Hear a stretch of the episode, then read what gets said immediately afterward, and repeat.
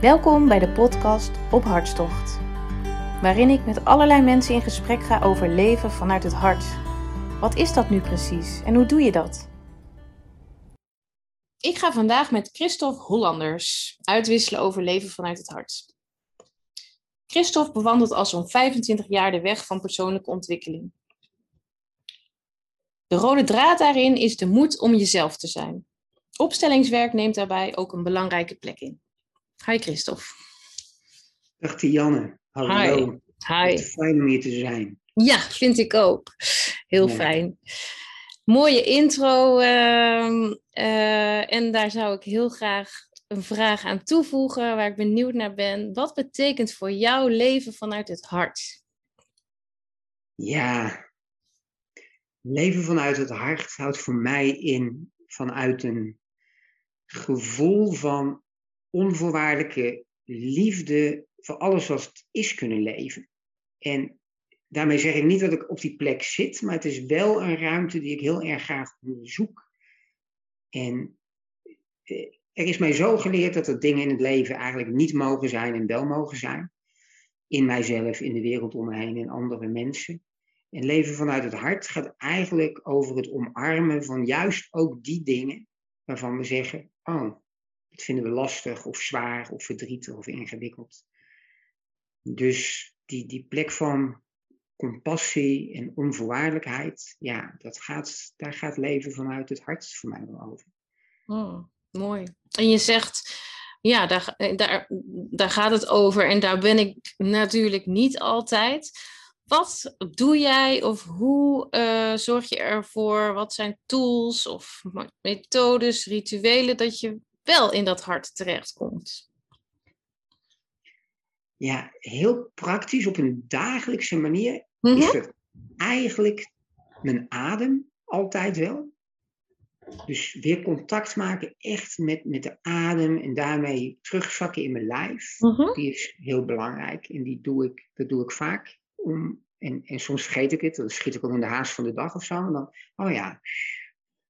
En en ook steeds meer mijn gidsen erbij roepen, als het ware. Of me verbinden met het grotere geheel. Van, oh, ik, ik, ik ben onderdeel van deze wereld. En dat helpt me ook enorm om die expansie in mezelf te ervaren. Hm. Ehm, en dat zijn eigenlijk twee dagelijkse kleine rituelen. Wat mij ook heel erg goed helpt, is, is contact maken met mijn lijf. Ik ben Tibetaanse yoga-docent ook. Uh, en dat houdt ook in dat ik bijna dagelijks een aantal van mijn oefeningen doe. En ook dat helpt heel erg goed om, ja, om, om te zakken. Oh. Ik heb van nature een hoofd dat heel goed werkt. Dus, dus contact maken met het lichaam, dat is zo fijn. En, en daar hoort het hart meteen bij bij mij. Ja. ja.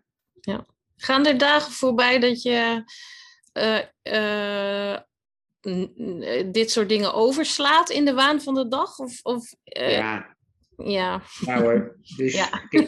ik, me, me, verbonden voelen met het grotere geheel is er altijd. En tegelijkertijd kunnen al die energieën ook aan mij trekken. Dus ik kan in de mhm. haast schieten, ik kan in het moeten schieten. En, en ja. ja ehm, en daarom zeg ik ook, ik, ik zit niet altijd op die plek. Misschien dat je daarom die vraag ook stelt.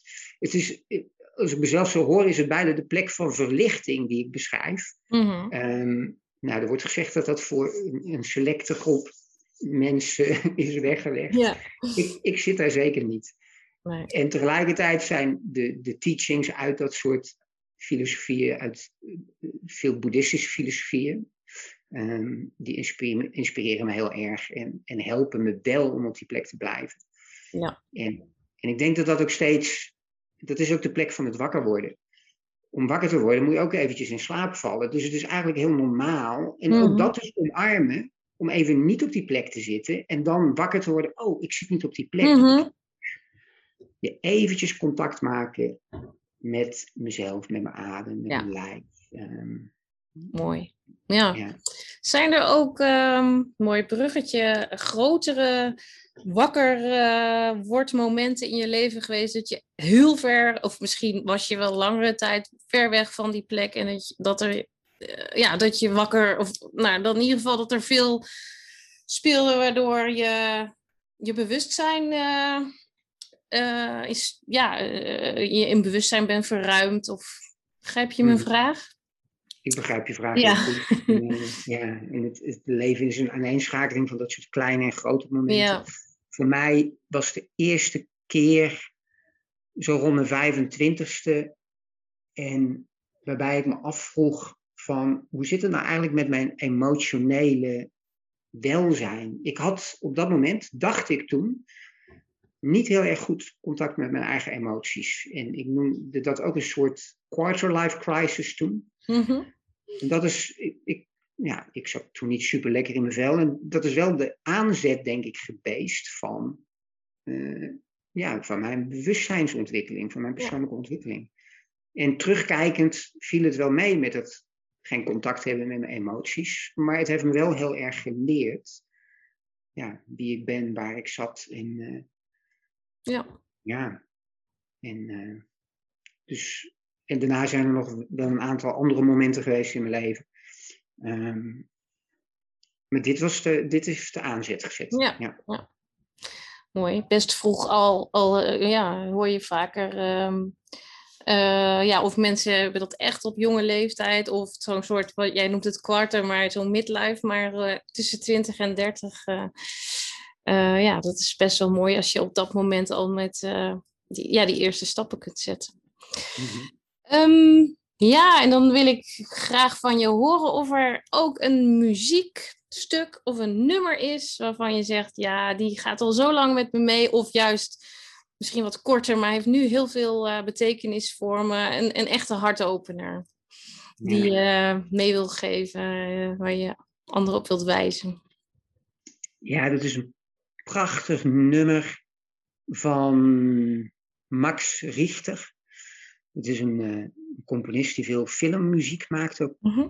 En ik weet niet of dit in een film is gebruikt. Ik vind het in ieder geval een super mooi nummer. Het is instrumentaal. Ja. En het heet On the Nature of Daylight. En alleen die titel vind ik al. Ja. Wauw, daar zit al zo, zoveel poëzie en magie in. Dat opent al iets. En als je dan de muziek erbij hoort, ja, dat raakt me enorm. En uh, het is een prachtig stuk. Ja.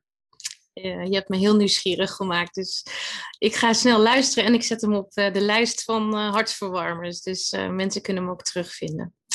Dankjewel, Christophe. Mooi om zo even uit te wisselen over leven vanuit het hart en hoe jij dat doet en ervaart. Vond ik erg leuk. Dank voor je mooie vragen. Tot een volgende keer. Dag Dianne. Doeg. Bedankt voor het luisteren van deze podcast. Wil je meer informatie en inspiratie? Kijk dan op www.ophartstocht.com.